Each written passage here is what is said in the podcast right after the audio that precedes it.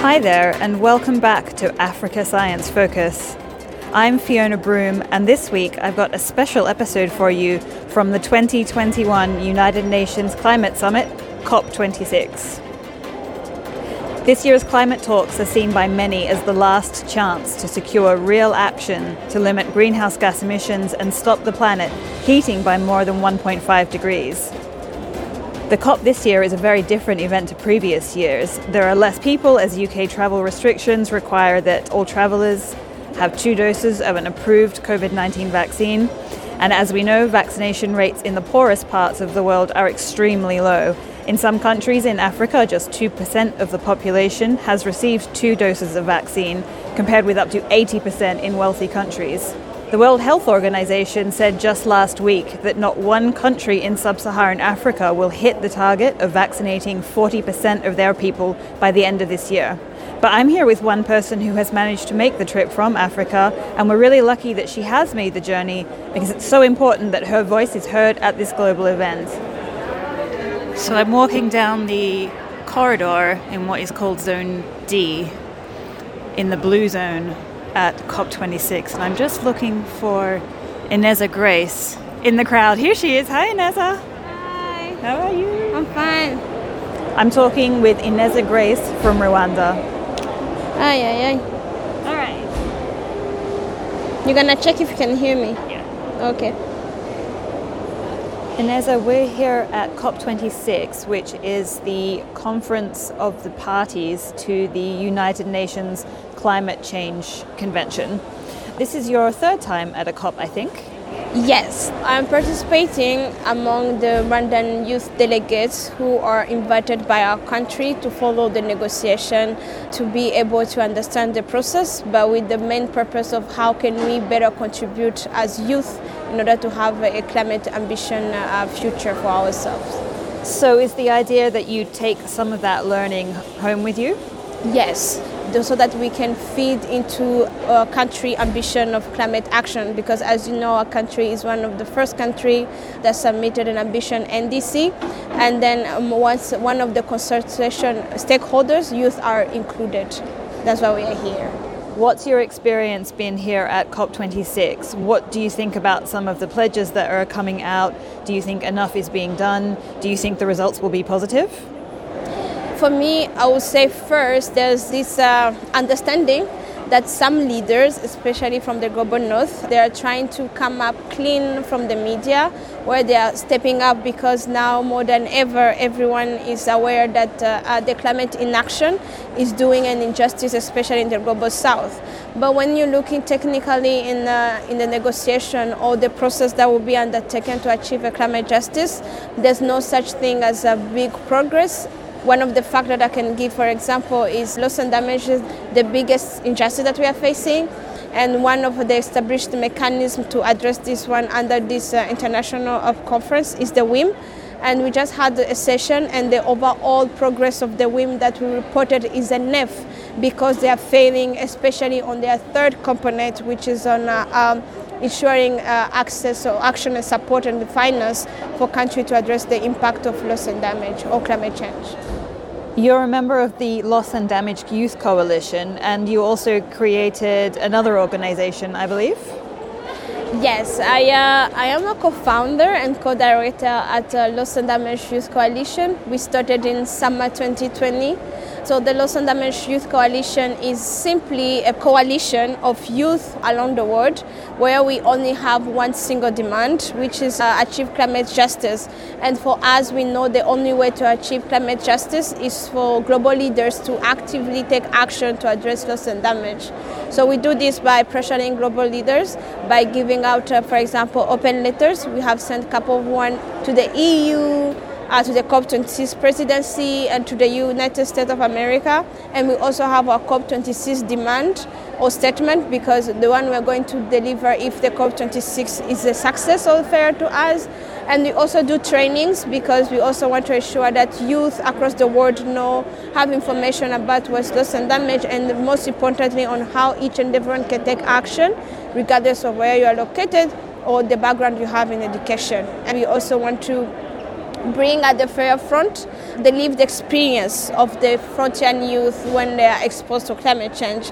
And this storytelling component is really important because it also showcases the fact that the youth in Canada are facing the climate change, similar to the youth in Senegal, similar to the youth in Rwanda, which makes us understand that the climate change is something that is happening to all of us, and it has no borders, and the only way we are going to come out safe, if I could say, if we work together.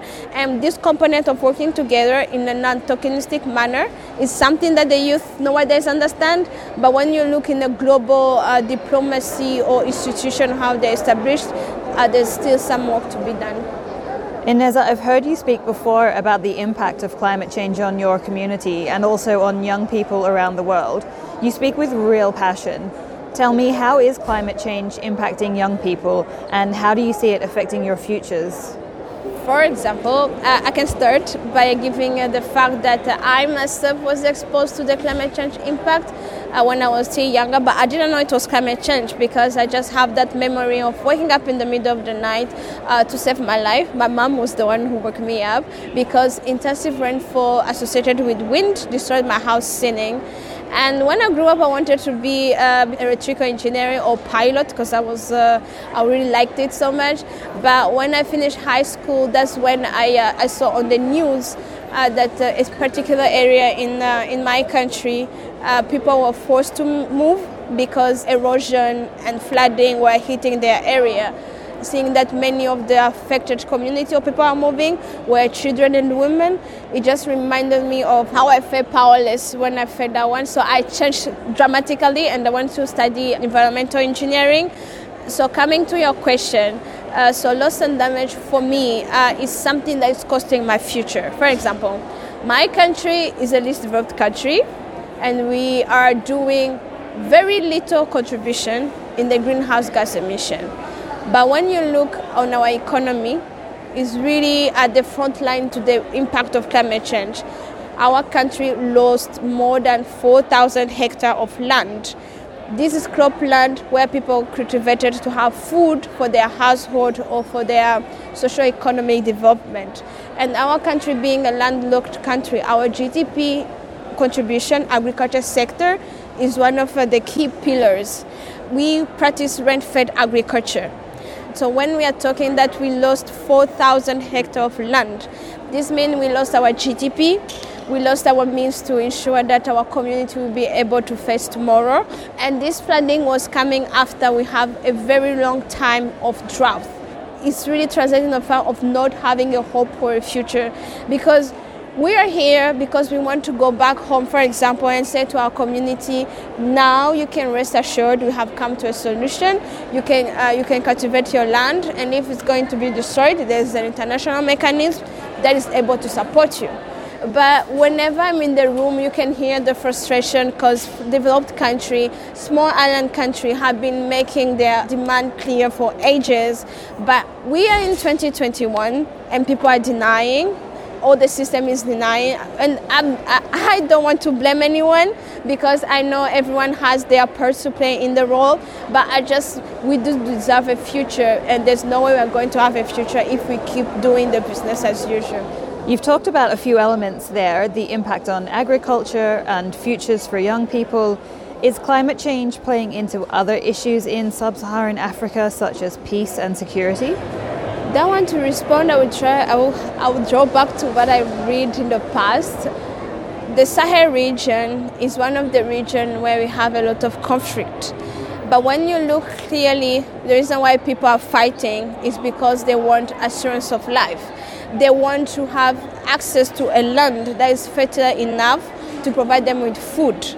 So if the climate change impact in that particular region is increasing, the level of a fight or like a misunderstanding between community increases. Yes, so climate change impact can be associated with the level of peace in the country, but also education is also another part of it, because when you look at Africa in general, we are all at the front line. I mean, everyone, but some communities are more vulnerable than the others. What role do women play in the solutions for climate change, particularly in sub-Saharan African communities? So women in Sub-Saharan African community, first of all, they are heroes because they did manage and they still manage to live in a country or in an area where we are still facing the challenge to go to fetch water at a very long distance or fetch woods. But we don't give up because women do have that sense of nature protection, if I can say. But when you look in the decision-making process on the national level, I'm blessed to be coming from Rwanda, a country where women's voices are much more highlighted and empowered and enhanced in a sense. But for some countries, there's no woman to take decision or to influence decision, which makes that most of the solutions that are taken are not gender responsive. And if a solution is not gender responsive, there's a community you are lefting behind, so it's not a just solution. So the role of women in this one is to speak up and demand space, and then also create a common, common community among ourselves, because we do stand. If we stand together, that's when we are strong, and we also need to demand because it's our future. And the fact that we also carry children in a sense, so we have to the right to give them a proper future. There have been some really amazing women here, your sisters from Africa who've been here this past week. For example, Elizabeth Wathuti from Kenya. Some fantastic voices, especially from young women from Africa.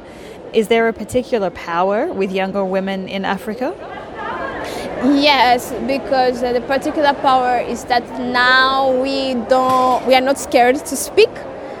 We know the power of one voice, and we are using our voice to demand change. And this is done regardless of whichever community you're coming from, or social or cultural barriers you're facing. Everywhere, in every place, women want to speak up. And when a woman speaks, another woman listens, and all together we stand up. So that's a kind of a motto that I go around on. I don't know if someone else follows that one, because I'm like, even if I enter the room, I need to speak so that a fellow female who is in the room will feel encouraged to speak up too. It highlights the importance of having role models for girls and younger women. Yes, because we grew up. I don't know how to say it, but we grew up picturing that Superman was the main hero, and also like the men in the room are the one to take a decision. For me, for example, I had to do a very good exercise on my mindset to realize that. Women equal power, because I was in that section of knowing that women equal keeping your mouth shut and do as you're told. So I believe that now Africa is rising because women, whichever country they are located to, they are speaking up and they are taking space and they are creating hope.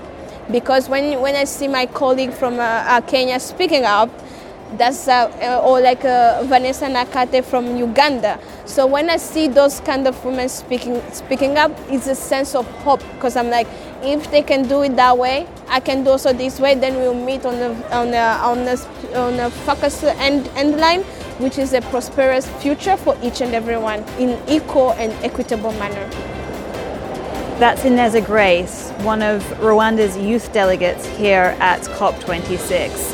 And that's all the time we have here on Africa Science Focus. To find out more about Ineza Grace, head to www.scidev.net. That's www.scidev.net. You can also catch up on all Africa Science Focus episodes on your favorite podcast app. Today's program was produced by Harrison Lewis, with reporting from me, Fiona Broom. Africa Science Focus is produced by SciDevNet and distributed in association with your local radio station. See you again next week.